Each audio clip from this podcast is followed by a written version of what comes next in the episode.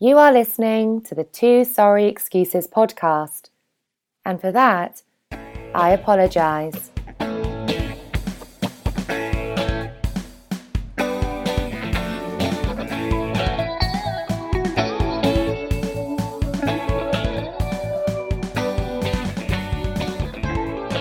Okay. So have you, have you ever been naked in a refrigerator? Ah, hello, and thanks for downloading the Two Sorry Excuses podcast, recording live via via the internet. I'm your old pal Sanders, I'm your good buddy live. and if you are keeping score, this is episode 136, the Whipping Post edition.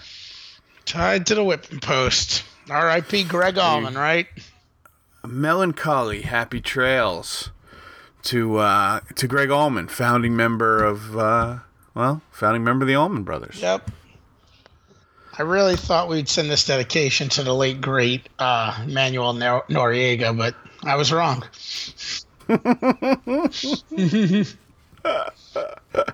I, uh, I I I had to do some soul searching on that one, and I decided to go with with with Gregg Allman for for personal reasons. Okay.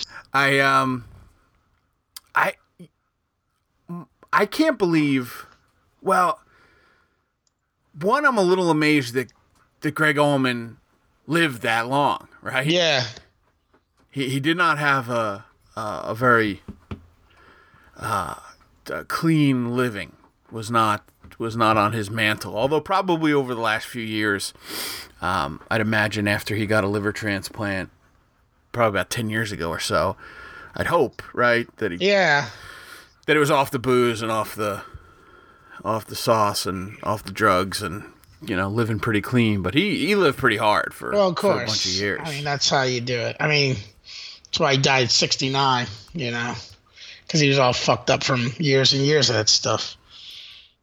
I was also surprised that he had gotten a liver transplant originally because it doesn't seem like that a you know a, a hard charging rocker would be very high on a transplant list. Well, you remember they gave Larry Hagman one, and he was a big alky. Mickey Mantle got one. He was a pretty big alky. Yeah, I guess that's how it works. Yeah, huh? yeah.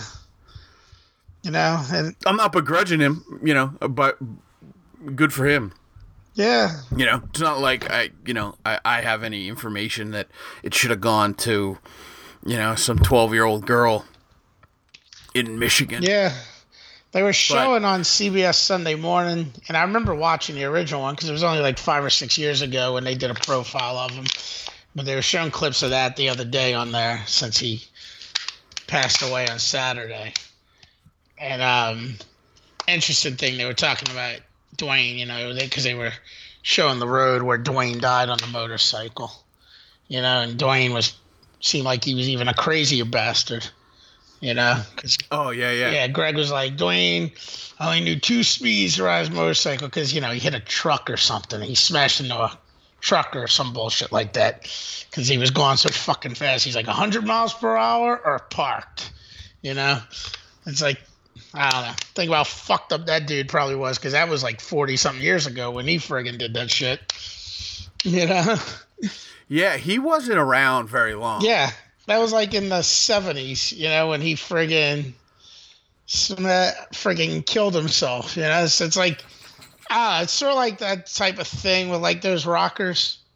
It's like if you can make it past those critical years of like the twenties into your early thirties, you'll live for a little bit. You know? Well, I mean, think about think about all the bad decisions you've made Yeah. in your life, right?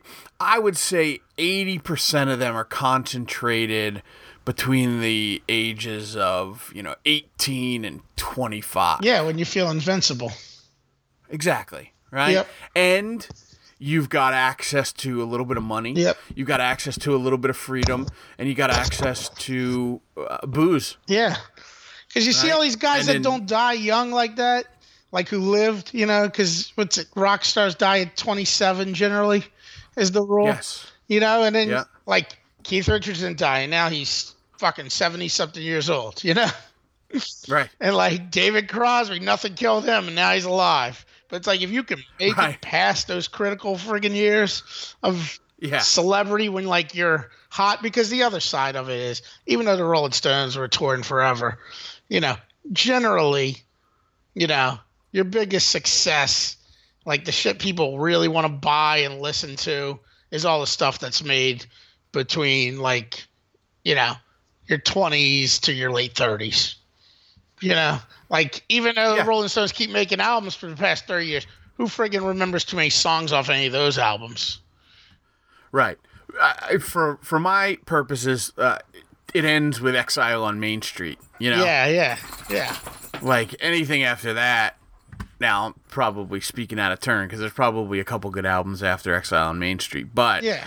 um, And I That's it. songs from those other ones, but it's still not. It's none of them are like when you turn on like the radio station and they're like playing the constant Rolling Stones hits. They're not pulling out like um, "Rock in a Hard Place" from the Steel Wheels friggin' album or whatever. You know. Right. You know, the, even though I remember that one because it was a big deal when they went back on the Steel Wheels tour because they hadn't toured in years at that point. That's not the shit they're pulling out on like we're gonna play some classic Stones and here's a hit from 1988 or whatever. You know? Yeah, I'm trying to find their discography. Uh, let's see. Timeline discogra- discography. All right. So studio albums. Um. So, really, kind of their heyday was from '67. Yeah, '67 to '73. yeah. So that's the Satanic Majesties Request. That's got a couple songs And they you would even know. have some stuff in the early 80s. You know, like Waiting on a Friend is like 81, right? Isn't that like? Uh, Tattoo You. Yeah. Um, is waiting on a friend, right? That's got Start Me Up. Yeah, Waiting on a friend. But like they're real, the meat. yeah. But I'm saying that's the of their- last hurrah is 81 as far as being culturally relevant. You know? Yeah, Undercover um, was after that. That didn't have anything. Dirty Work was they did. Oh, the Harlem Shuffle, right? So they went like uh, Which is a cover. like eighties uh, eighties pop synth. yeah. All right, that was that album. And then right, Steel Wheels, Voodoo Lounge, Bridges to Babylon. Those were all like at that point, 89, 94, they're wheeling out old men. Yeah, You exactly. know? Because I remember the joke about steel wheels, the steel wheelchairs tour. You know, Right. Right. but it's like, but like they make the album to like justify the tour, but no one fucking gives a damn about that album. You're going to the tour just to listen to them play their greatest hits. Right. So at that point, they are. Let's see. So Jagger is born in 43. So when they come out with. When they come out. Steel wheels, With- 45, 46 years old. Yeah, so by that point, their heyday, they were in their 20s, early 20s, mid 20s, into their 30s. By the time they get out of that, you're middle aged men essentially, right? Yep. You're going into your late 30s. You don't need uh, you don't need as much guidance, but you also have more guidance. Yeah. And the funny thing is know- about this is just now when they, s- I don't know anything about the band Train, but as far as I know, Train's like kind of a recent phenomenon, like in the last decade. And that guy came out to be the lead singer, and I haven't looked this up, but uh, but I was looking at him, and I was like, for a band that's like currently like kind of popular, who I never heard of before this century, you know, much less years into this century he looks fucking old, and that surprised me. How old uh how old is he? Who is he? Patrick Monahan. Yes, that guy. He's 48. Okay, He's 48. I was expecting like to be my age, but he's fucking. Uh, he's almost like my. He's almost as old as my brother Chris, who's fucking ten years older than me. You know. and his so let's see so train came out. So he's got a studio album. So Train, uh, 1990. So Drops of Jupiter is their big song. Right? You would remember that song I if you heard I it. heard it. Yeah. Um, I mean, Formation. I'm looking at their Wikipedia page. Formation, 1993, 97. So like that dude was already in his mid 20s when 1993 rolls around. He's 25. You know. yeah. All right. So it's 2001, 2002 is when they really hit it big, huh? That was in like, you know, the post grunge, soft rock, hard pop Yeah. kind of era. Who else? Is I never that? see. That's Uh, how far off the radar I am. I would have. I mean, I might have heard the song like being in a bar, like being at working the door at Poorhouse, which is how I only how I knew of a lot of people, like Franz Ferdinand and shit like that. You know, yeah, yeah. Killers was from being in a bar that's playing the current music for kids, uh, whatever's popular.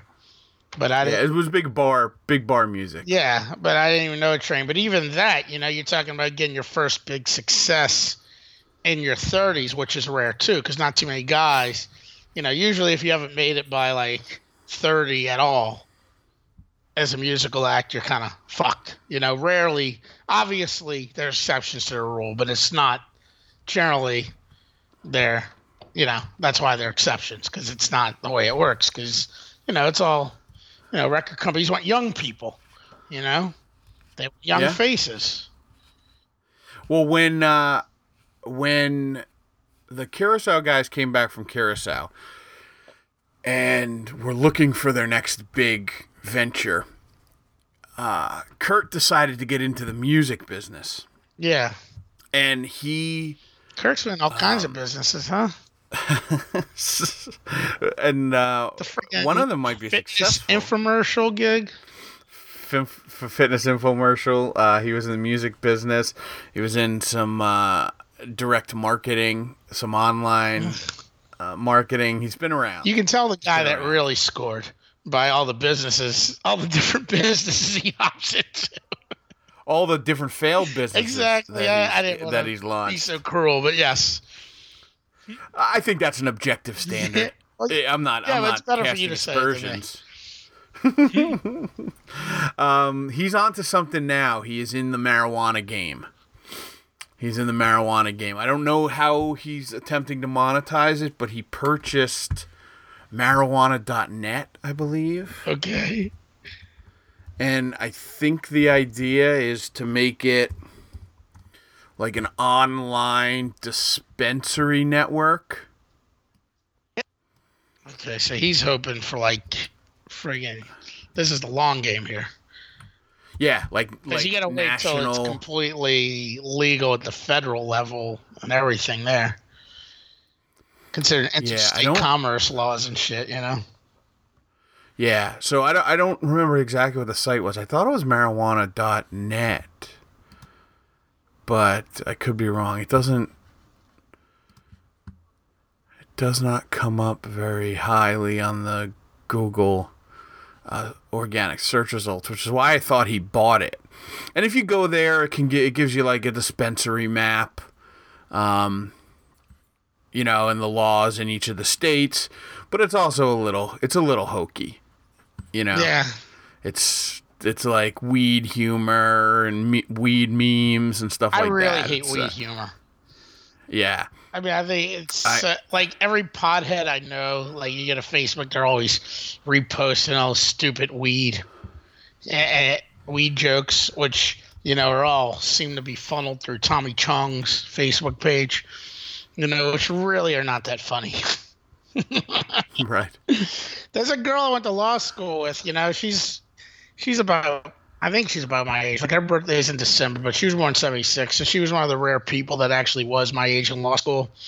And she is from DC originally, and she was living here, but then she moved back there because she got some other job. But while she was there, you know, DC, you know, they passed the medical marijuana rules, and now she opened up a different business.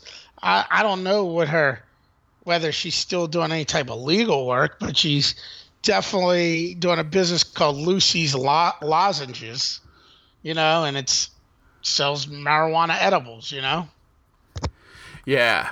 Yeah, I mean, people are trying to figure out how they're going to cash into it if it ever goes if it ever goes national. Yeah. Um and I and she came and followed me on all these things. And I was like, and uh, like when it first happened, like tried to follow me on Twitter and Instagram and Facebook, and I was like, and I, and the con at the time it was like who the common friend was. So I was like, text her, I'm like, Marissa, you know who this is? She's like, yeah, this is my business, blah blah blah.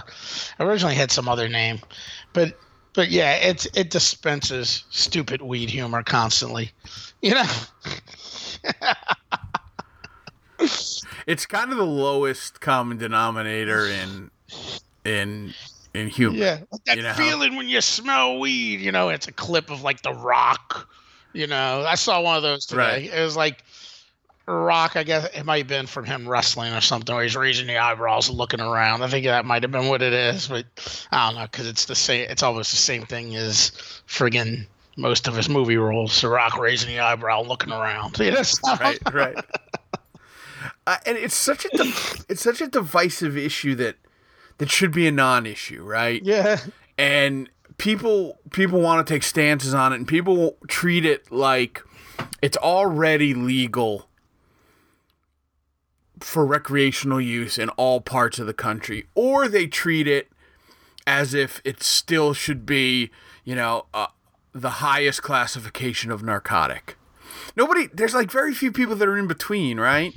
Yeah. And there's an issue in in in the condo that I was telling you about the the guy uh, who is the shit star.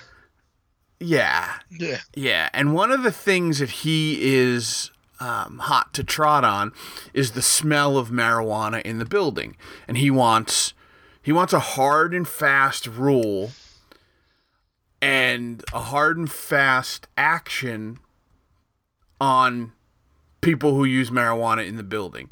Now, first of all, if you're in your own apartment, th- there's very little you can do. The Asbury Park Police Department is not going to come and start smashing and grabbing over pot in private residences for re- for recreational pot smokers, yeah. right? So like what are you going to do right you can send a memo around and tell people listen it's you know it's interrupting others enjoyment of the property. Uh, if you if you're going to smoke light a candle or i'll say this much something. because i don't want to really sympathize with that guy because he sounds like a dick. And i don't care if people smoke pot but my problem is like just like i don't care if people smoke cigarettes but the obnoxiousness with some of these people, you know? Which is if it was that level that people were like having like, you know, bong blowout fiestas, not giving a fuck that's stinking up the whole hallway, that would kind of piss me off, you know? Sure, but I would fall on the same. I would fall on the same uh, stance if it was curry. Yeah, uh, like anything. Right? Yes, yes. Anything that that you're not taking into consider fish. Yeah. If you're not taking into consideration other people's enjoyments, but that's just kind of the way I am. Yeah. You know. I mean, that's, that's my take on because I don't care if you smoke marijuana, but I do hate that obnoxiousness. You know, that's that's the side I the problem I have with everything. You know. It's like so fine, go smoke your marijuana, but do you have to fucking be such a dick about it? um, so this guy is, is, he's a he's a hardliner. He sends an yeah. email around to the uh, to the yeah he's a dick to the to the board and the and the um, property management people, and he said just just for the record, this is the guy. Yeah, I know. The, just for the record, the guy. Record right? Yeah. Just for the record, I want it to be known that I walked into the apartment building today and the vestibule reeked of reeked with the smell of mediocre marijuana.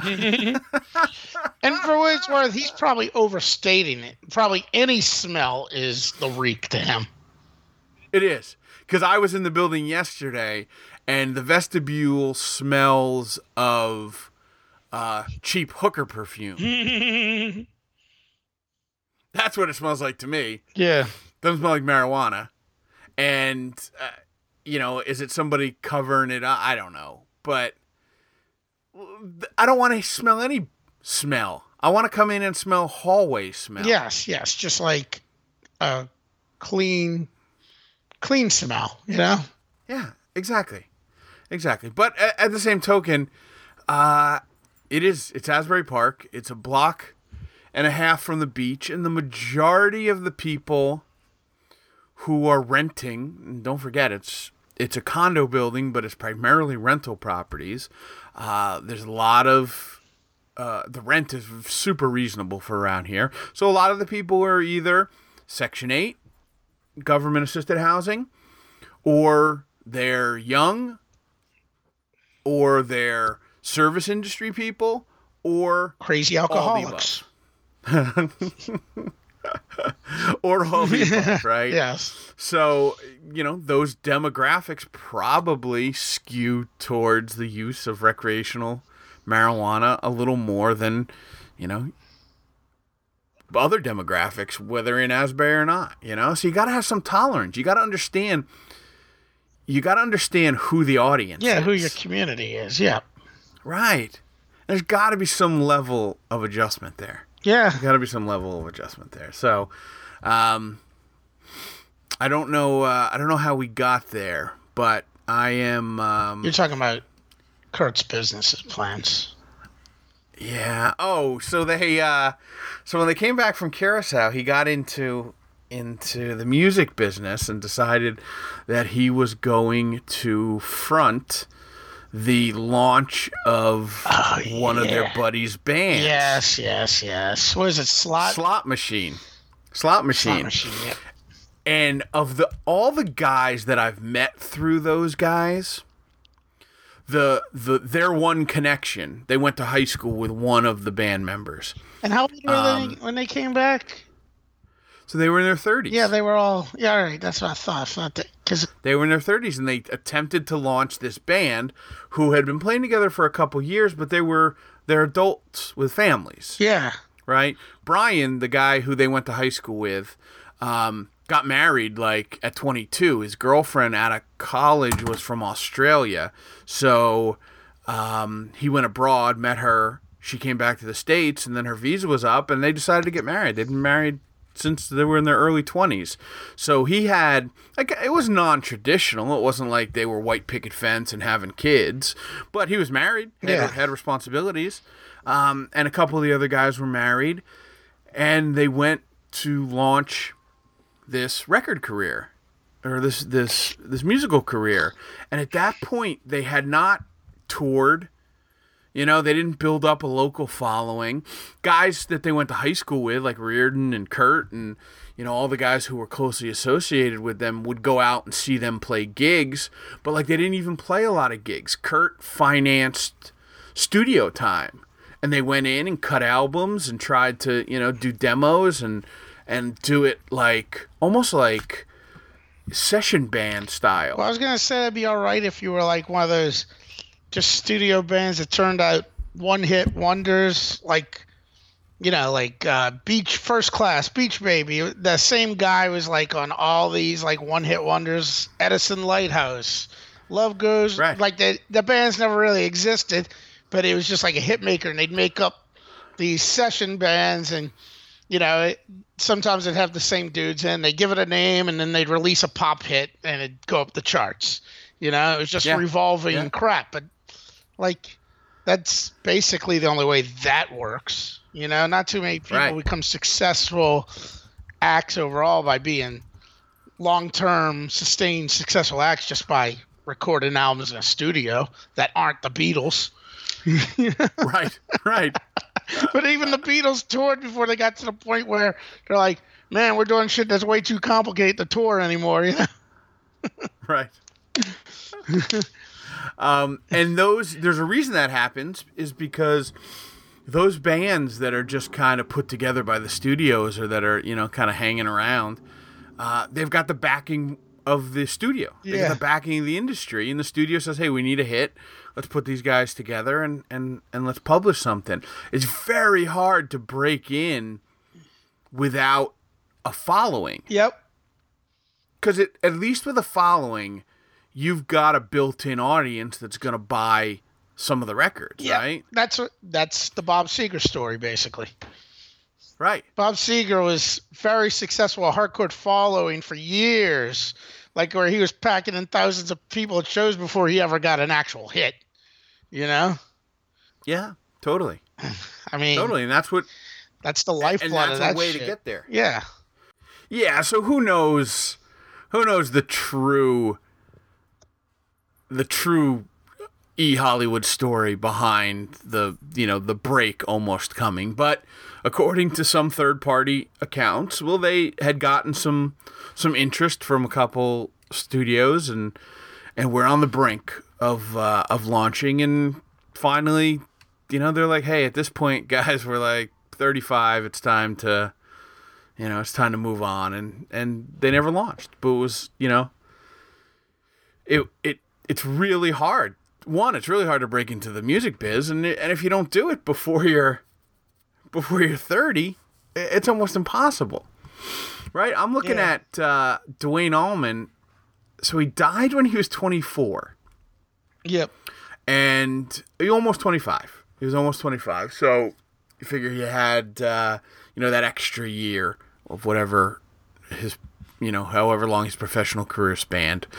But here's his associated acts. In 20 he was 24 years old. Probably had let's see um 57 the boys returned. He was a session musician in 68 right oh 61 so he was active in 61 um so what's that make him 15 wait, what's that? if he's, if he was born in 46 and he was active in 61 Yeah, yeah, yeah. it's 15 so yeah okay so they started playing publicly when they were teenagers Yeah, well, they were Right, they were they were showing about that on there too, because I think Duane was older than Gregg, right? yes Yeah, but Gregg was like Duane's mentor for music. It was something, you know, they were talking about it. You know, they were very young, yeah. So then they in '65 they they started their own band, the Allman Joys. So '65 is he's 19 years old. In the '65 in the six short years that he was part of the southern rock scene, this is this is who he's associated with and who he worked with: Wilson Pickett, uh, Derek and the Dominos, Aretha Franklin, Herbie Mann uh, Boz Scaggs, Eric Clapton, Delaney and Bonnie. I mean, like he must have been playing nonstop Yeah. Well, the Allmans during his basically, during his years. you know, I mean, they are the roots of Southern rock. You know, Yeah, without like you take like Lynyrd Skynyrd and Charlie Daniels and any of those uh, 38 Special, all that shit. They owe it all. Marshall Tucker. You know, they they're not. Well, I mean, maybe they're possible, but they're not anything without the Allmans first. You know. right, right. And you know what? To be honest, that's not a subgenre of of rock that I'm that I'm tuning to Yeah. Right right away. Like of course of course I love the Allmans. Right? But the majority of my exposure to the Allman Brothers band is, you know, Allman Brothers greatest hits. Yeah. Of course. Right. Yeah. I mean everybody everybody's got that album. So you know the hits and and they're great and I love Jessica and you know, Sweet Melissa and Whipping Post and you know, I can sit and listen to the whole album, but very seldom am I working in the yard do I reach for an Allman Brothers song or an Allman Brothers album to kind of be the soundtrack of whatever it is that I'm doing, right? Yeah. I saw him about 10 years ago at Jazz Fest, and that was cool. But the other side of it with me is they're a jam band. You know, like Okay. and I mean I know you're a Phish fan. I'm okay with Phish, but you know I like songs that actually end eventually, though. So, so that's funny that you say that. A couple years ago, a bunch of years ago, probably 15, 15 years ago, my mom was buying my dad tickets for his birthday, and she was going to take him to go see a show. And she asked me, "What do I think he'd like to go see more, the uh, Allman Brothers or Paul Simon?" Now, growing up, my dad played the guitar, and and I don't know if we've we've ever talked about it, but like music was was a huge part of family activity growing up.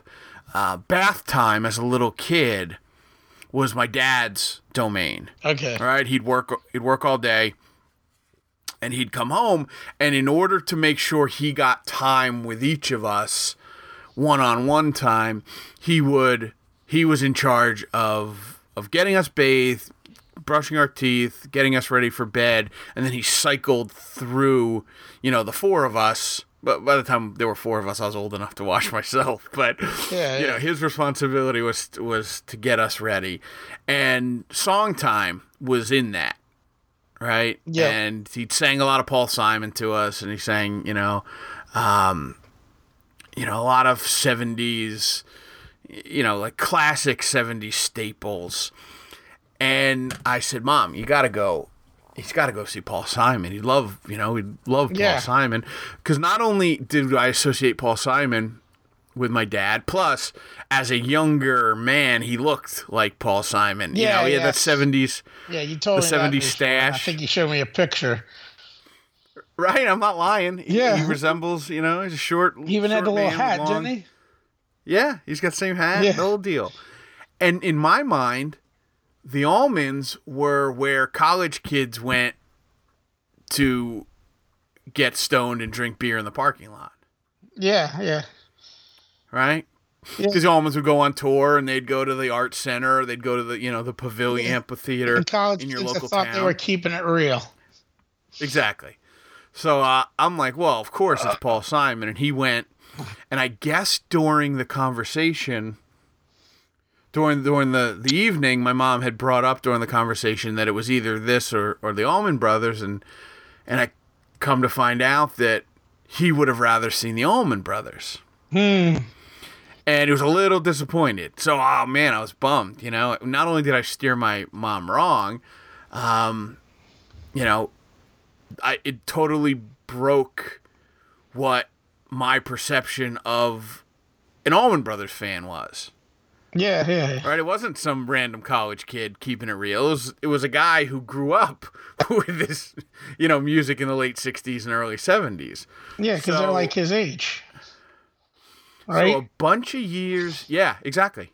yeah. Right. Yeah, my dad was my dad was actually born in uh, he was born in 47. So they're they're almost exactly the same age. Yeah. Um so a couple years ago, uh, I was still working in the city, but I was I was really struggling with it, and you know I was just kind of having a crisis. You know, crisis of faith, crisis of uh, you know per- interpersonal crisis. Was like a real bad time, and somehow I got. Oh, I know. My my mom had finally bought him Allman Brothers tickets Okay. to make good on the on the Allman Brothers uh, that she missed out on a few years before, but she couldn't make it. So it was in it was in the city at the Beacon, which Allman Brothers fans will know they do this residency at the Beacon every year. It's like 12 shows in 12 days leading up to St. Patty's Day and that's kind of like what what they had been doing for the last 10 years or so. So I went and it ended up being one of the best one of the best nights. So so at this point I'm kind of losing all my preconceived notions of you know of my dad as a dad, right? Cuz I'm getting older and I'm seeing things from a different perspective. And we're walking through the city and he tells me how he hated the city. Your dad he worked hates in the, the city. Y- Yeah, he worked in the city for for a while, and he's like, "Man, did I hate the city?" He's like, "I regretted every minute of it working here. It was the worst experience of my life." My dad Meanwhile- bad things about New York City because he actually spent like I don't know how many months it was, but when he worked for AT and T, there was a strike, and they sent a bunch of them up to New York City in the '60s, and he worked there, and he was living like in a hotel or whatever, and he just talks bad about New York, and he's he's always like, you know, what it's like when you get a bunch of rats in a box together and they start eating each other. yeah, so essentially that was my dad's vibe as well, and he said he hated the commute and he hated being away from from family and he hated being, you know, tied up for 4 or 5 hours a day just getting back and forth in the city. Yeah, that's- and these were all things really that I was these are all things that I was going through, but in my mind, I was like, "Well, my dad did it, so suck it up, pussy," you know? yeah, you realize how much You know, hated doing it. Right.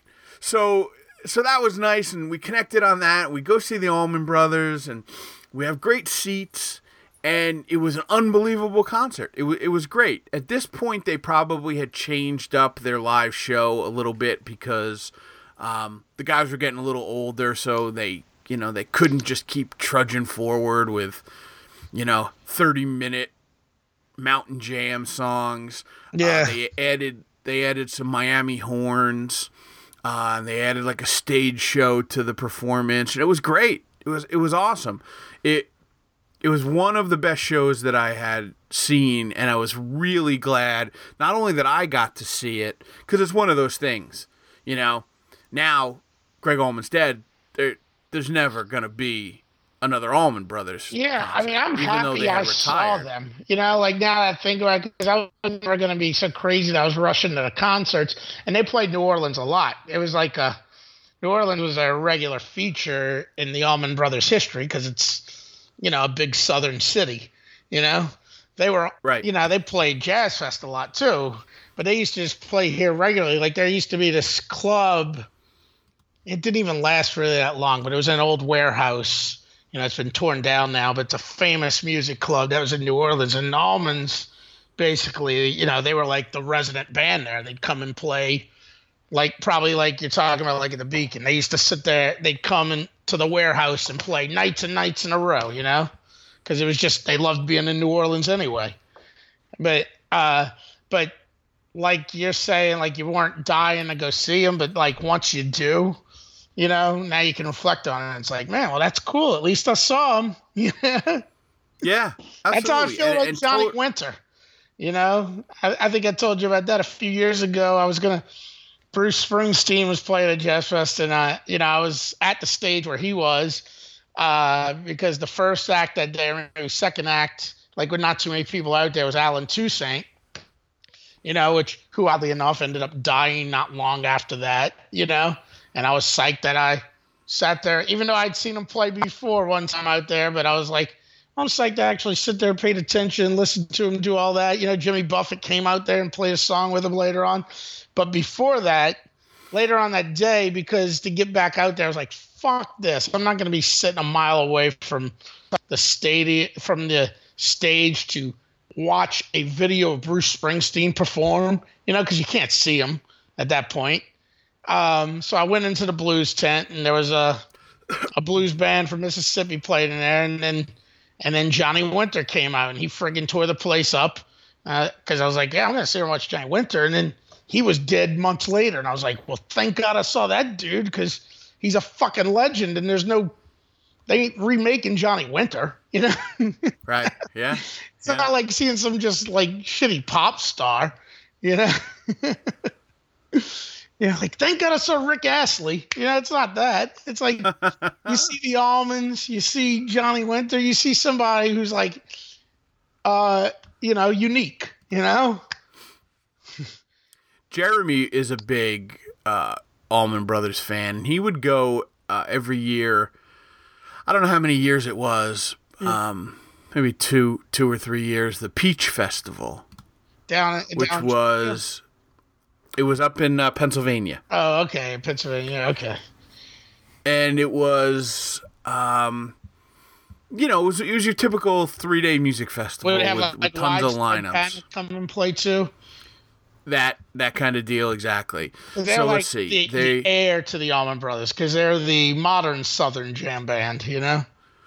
right. So here's the lineup this year. That it's still going on, regardless whether the the Allmans are involved or not. But it was Uh, it's is it a widespread- festival they founded, hence Peach Fest, It, or like Either they were the center piece act of it when it was founded, or something. so let me see here. It, they, I don't know if it was their festival. You know, I don't know if the band or the or the the right holders to to their music um, started it, but they were definitely involved. Okay. They were they were definitely involved. Uh, I'm pretty sure they were on the first the first bill. But your widespread panic. They're they're headlining two nights.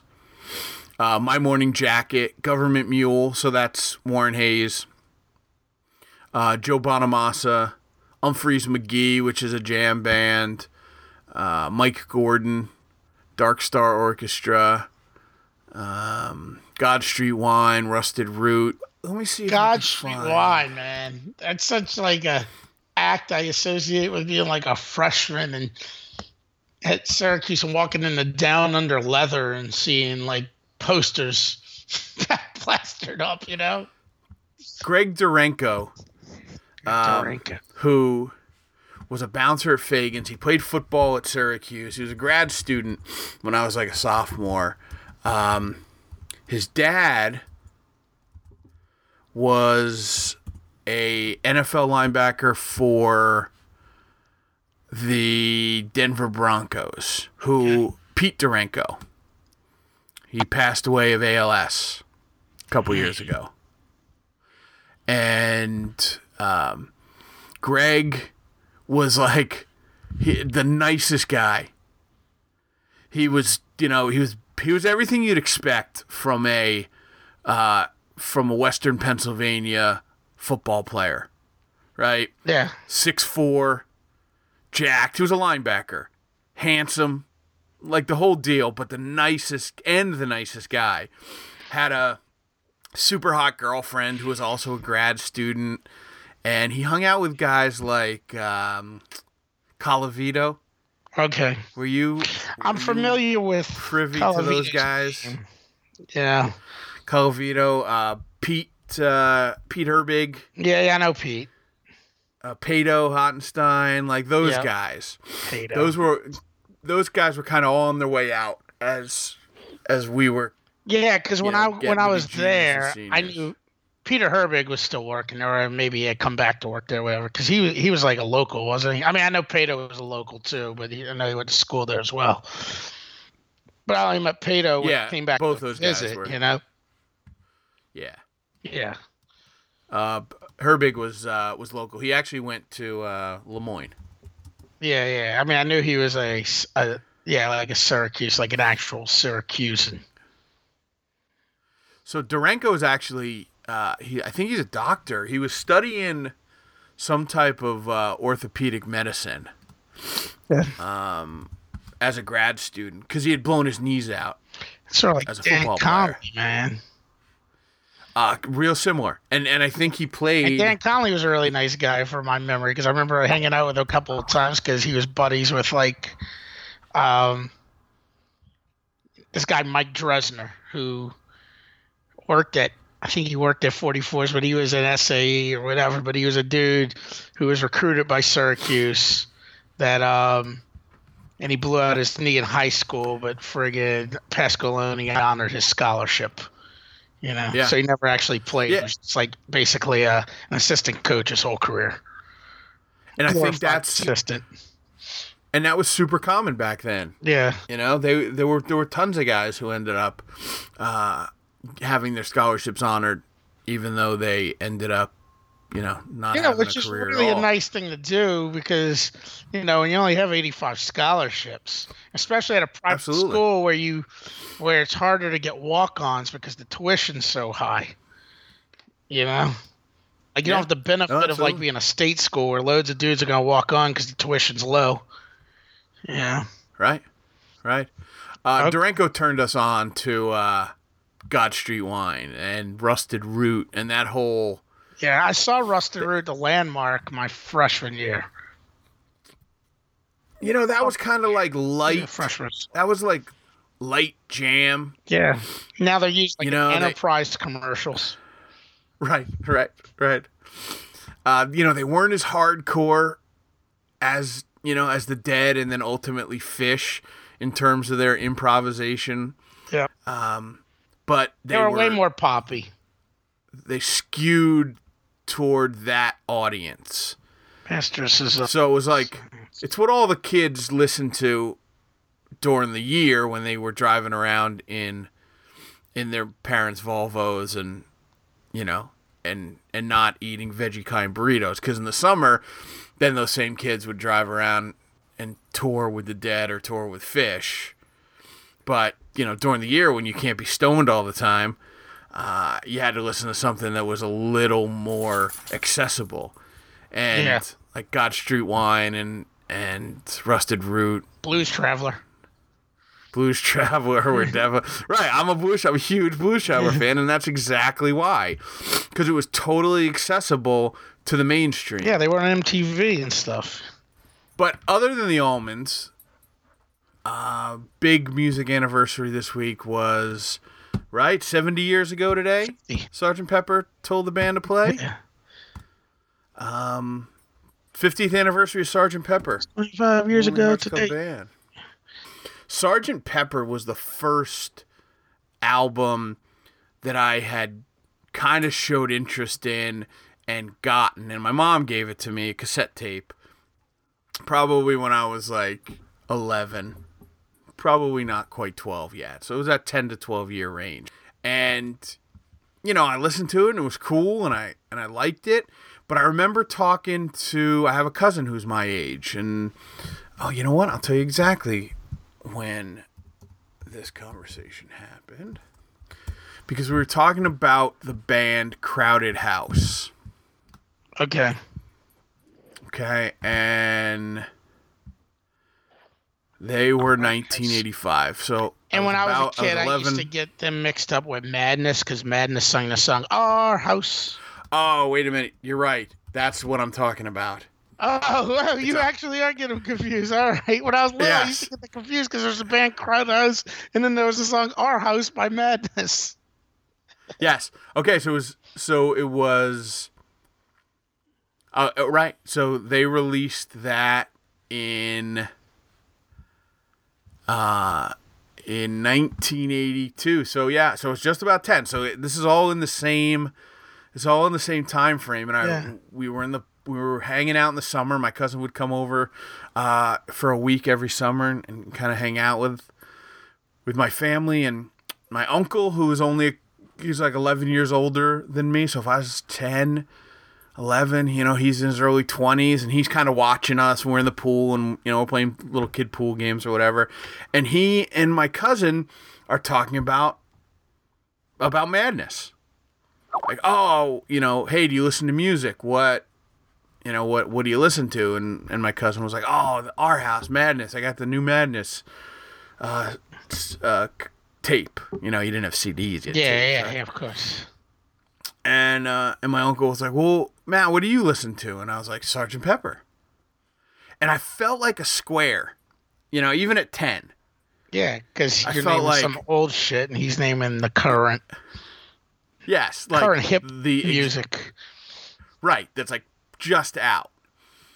But nowadays, like if I had a conversation with, with a little 10 year old kid and he was like, Yeah, Sergeant Pepper, that's my favorite. If I had a conversation with Cole and he started pulling out his Beatles CDs, I'd be super impressed, you know? Yeah, because that shows an appreciation you know that shows an appreciation for music and uh it's i mean it's held up yeah. it. I mean, Right, it's one of the. 50 It's you know, what people argue the greatest album of all time. You know. and i had this conversation with soap uh one time how i'm not a fan of early beatles stuff You know the the British the, invasion the pop stuff. shaker. Yeah. Yeah, totally. Totally. It wasn't until they started to conceptualize full albums Yeah. that I that I- that, that I think that they had turned the corner, right? With the White Album Because um, and Abbey Road. so and all that innovative. stuff. Yeah. Yeah, and we talk about, you know, the, the the guys that are the artists and comedians that I find the most valuable are the guys who who are avant-garde, you know, who are turning the corner, turning the page on on on their art form. You know, doing doing what nobody else has done before. And you know, they came across and they and they did that. Yeah. So much so that they influenced bands like the Beach Boys. Right? They sent the Beach Boys in a totally totally different direction and they came out with you know Brian Wilson locked himself in a room and, Yeah. Well, I mean, if you li- if you listen to what Brian Wilson would say, I think his take is they were being allowed to do the shit he really wanted to do. You know. yeah right Because obviously, you know, they were a tightly controlled band turning out pop hits because it was profitable, you know, and it wasn't like what he wanted to do, you know. yep Yeah, yeah. Like Pet Yep. Sounds, which is also this is also the 50th anniversary of Pet Sounds. That was a couple weeks ago. and that was an album I didn't find until a few years ago Yeah. Um, oh, a few years ago. I want to say ten years ago. There, I got a book. Um, I think it was called "Kill Your Idols," and I don't know if it's a series, um, or if it's one book where they talk about. Um, the the book that I read, they talk about these these groundbreaking, uh, these groundbreaking albums and rock writers go back and review the albums that they had reviewed 50 years ago. It's called Kill Your Idols, a new generation of rock writers reconsider the classics. So that's what it is. It's new rock writers going back and looking at the reviews of classic albums. Basically like revisionist history. yes, and do they hold up? Yeah, yeah. right? And Pet Sounds was was one of the albums. So what I did is I went out and I got a bunch of these these albums that were featured in this book and listened to them. And Pet Sounds was one of them, and uh, t- unbelievable. Yeah, you know what's I would funny? s- He was he's he's on tour with that right now. Pet Sounds tour.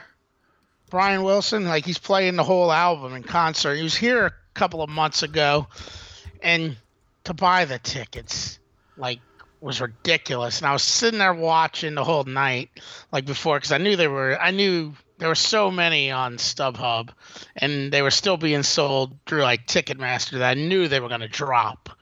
You know. And Yeah. I mean, it was only like in a 3,000 seat theater. So even if you got bad seats, there were good seats, you know? But I mean, the market for that is so is so limited. yeah. And I mean, plus it was just Brian Wilson. Not, you know, like I think you probably would have sold out a lot quicker if it was like Brian Wilson with the Beach Boys, you know? Right. You know, I mean, Brian Wilson. Which I do they do they even does he even tour? I Because I know like Al Jardine. Yeah. A couple of years ago, you know, I guess it must have been, it was like a 50th anniversary tour of the Beach Boys themselves or something. Or some type of anniversary, but they, they actually came to Jazz Fest. I didn't see it, but he actually, I think he actually played with them at it. And, you know, and, and they were touring that year in particular. And I think he might have actually been playing with them, you know? Okay. But this thing, right. he's he was gone on his own, you know, like it was Brian Wilson basically, you know, backing musicians, you know. But somebody ended up giving me tickets to the basketball game, and I went with my brother, and I was like, well, fuck it, you know. Yeah, it's like I'll take free tickets to the basketball game. It wasn't Fat Pat tickets. It was another friend of mine, and I was like, that's easier than sitting around here waiting to see how low these things are going to drop before uh, 7:30 at night, you know. right, right. Uh, let's see here. They're on sale. There's still tickets available at the Count Basie Theater. He comes in September.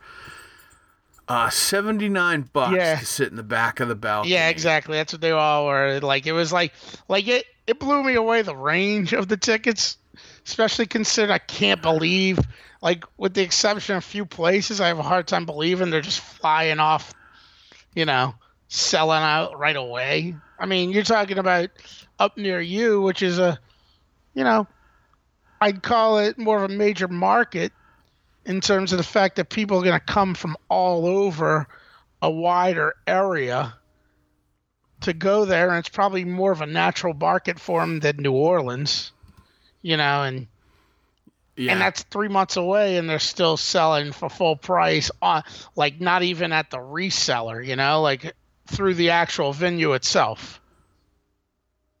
right. Exactly. Yeah, Exactly. And you know what? To be honest, you can probably, I don't know, it'll probably be below face value on the uh, on the secondary market yeah, as we get closer. Yeah, exactly. And that's what I was watching. Like, I remember right before, you know, it was probably an hour before showtime, and the the cheapest ticket at that point was like eighteen dollars. You know, I was like, oh, it's gonna keep going down. You know, you'll be able to get Yeah. it by 10, 10 bucks by the time this is over, because all those people that running those tickets and stuff. But what what incentive do you get out of it to just hold at your price and not sell the ticket? You know. Right. Right. So, because there was still like, I remember at the time there were still many tickets left, you know. So I'm sure it'll be like that, you know. Um, I'll keep an eye on that because that that would be something. But when is he No, coming I- there? Uh, mid September. Because remember, September 23rd.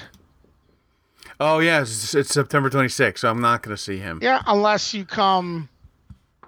23rd is a Saturday, right? Unless you do most of your Trip, trip before. before, because that would be a Tuesday, right? If you went back on a Monday, or even if you went back on a Tuesday morning. Yeah, I'll have to figure that out. I we- was hoping You know, to. it's funny. Good thing that came up because earlier tonight I was thinking I was like, we got to bring that up because I remember when it was like six months away. It was like it's only six months away. Now it's like three months away. Yeah. Yeah, yeah. Let me. uh I gotta get on that because I have a few extra bucks that I put aside uh for a plane ticket. Okay.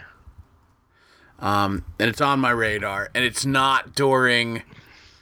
It's not during a walk. Yeah, which is good.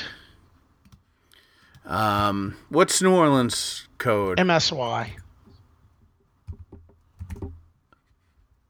What's that stand for? It was Moisant Airfield was the original name, you know. Ah, gotcha. Moisant was a flying pioneer guy. I think he died in a plane crash or some shit like that back in the day.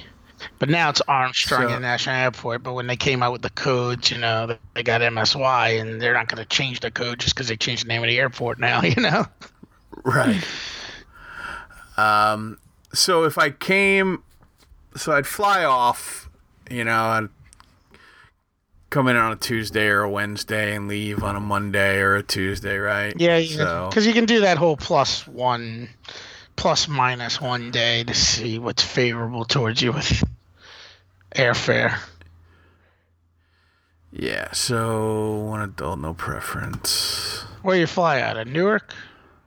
Yeah, I'd like to fly out of Newark. Yeah, you can get a direct flight from here to Newark. Uh, let's see here. Oh, these are not coming up friendly. You know why? Because it's still so early.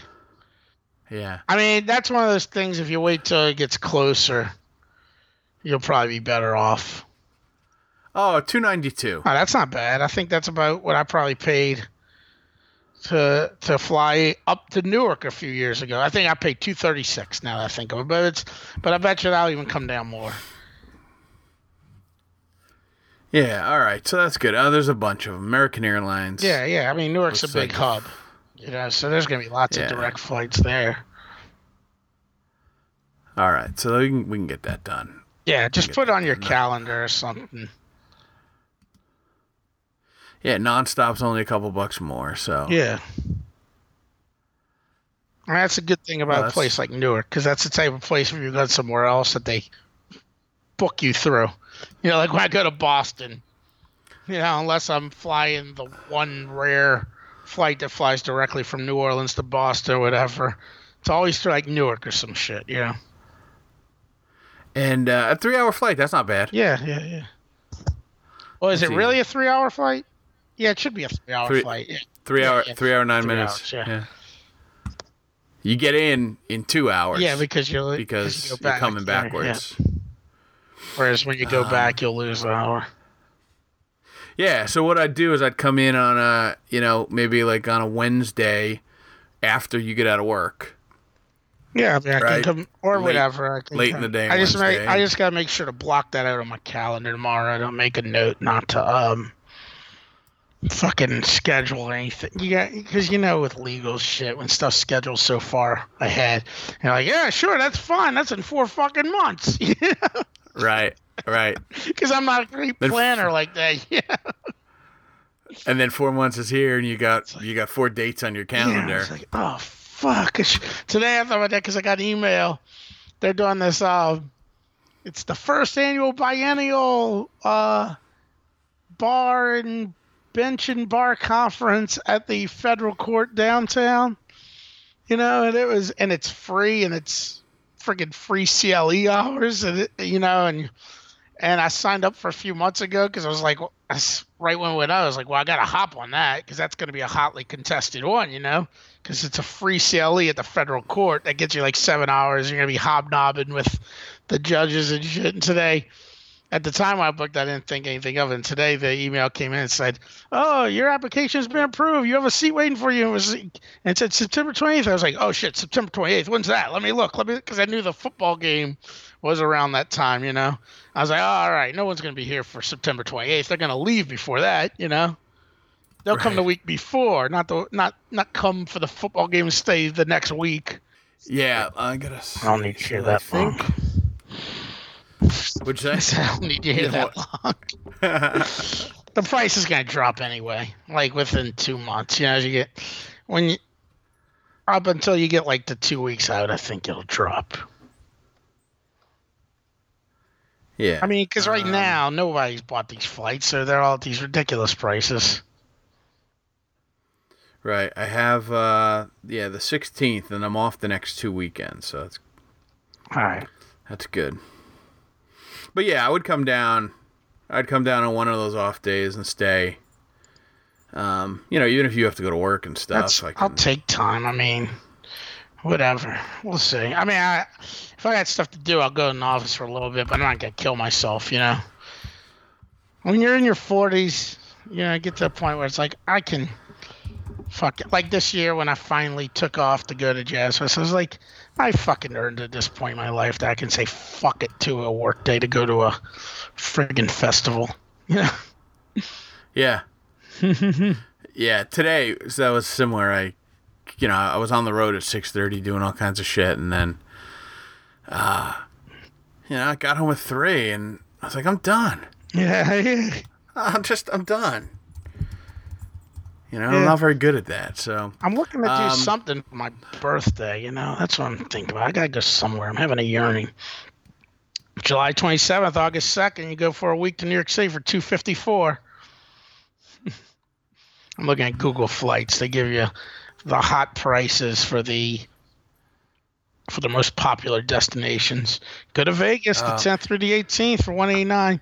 But you know it's true. I have absolutely no interest in Las Vegas. Especially in July by yourself. yeah. Yeah. I mean, I have no interest in it with a group of people, you know, because I really hate uh, fucking bachelor parties anyway, and that's what I imagine if I was with a group of people, it'd be like, you know. Yeah. Yeah, yeah, yeah. But uh, but I just have like basically zero. I wouldn't want to go July 10th through 17th. I'm looking at all these dates, you know, um, because the reality is. Freaking Planet of the Apes movie comes out on July 14th. I kind of want to make that one, that one off the parts of my birthday celebrations. That's your big that's that's your big July plans with Planet of the Apes. Yeah. I've got uh my plan is to take off the month of July. I got to work a camp Uh, let's see, when is that? The 24th, the last week, which sucks because that's the weekend. We've had this conversation. I want to go. I bought the tickets to see Belle and Sebastian Okay. prematurely. Um, and I bought the four tickets, Yeah. even though I've got nobody to go with. But that same This is weekend Poconos, is, right? is the Poconos Yeah, thing the that we're trying to race. plan. Yes, yes, yes. Yeah, these tickets, Christ, these tickets are down to 49 bucks a piece Oh Lord! for that show. And how much so did you pay for for 'em? If I get if I get 70 after fees, I get my money back. I forget exactly how much I paid. Uh, probably probably 50 something is the That was my most grateful value. thing about my experience with StubHub was at least I made my money back. Yeah, and listen, sometimes that's the Yeah. proposition. and I made like five dollars extra on top of it. But it was like, at least I made the money back. I didn't feel like a total sucker at that point, you know. yeah, totally. Yep. So, I mean, there's a ton of tickets. I'm just gonna end up eating these, and maybe I'll try to unload them for like 25 bucks today. Yep. Just get a couple couple bucks back. So, anyway, all right, that's uh that's the end of that. We're just droning Yep. on. Uh, any anything else? Uh, I'm not sure, but I don't know. BP would probably love to hear us drone on. I guess, huh? It's nice to be loved. Yeah. Next nice time we get on, I got to talk about a good BP story. You know. All right, very good. We also need to hear how uh, how your how your Uber uh, dispute ended up because I was going through Yeah, some old we're- we're gonna episodes. Pick it up we- for the next episode. We never picked it up. we never picked it up. Yeah, that's great. Yeah. Do you know how many times we tease something and we never come back to it? Um, maybe we'll maybe we'll I'll tell you to this much: I still haven't taken Uber since. All Like right, last week, all I went right. out to the Greek Festival last Friday, and I called a Lyft to take me out there. You know. Very good, man. Hold strong. I am the same way with Walmart yeah. now. And you know what? If if uh I don't know what the final decision of the credit card dispute is yet, but if it turns in my favor and they just cancel it, I will gladly use Uber again just for the just for the convenience of it all, you know. But until Right. it's in dispute, I'm not using them. Right, right. So, all right. All right, man. On that note, with apologies to Girk's brother, we will see you guys next week. Buenas noches, Fredo.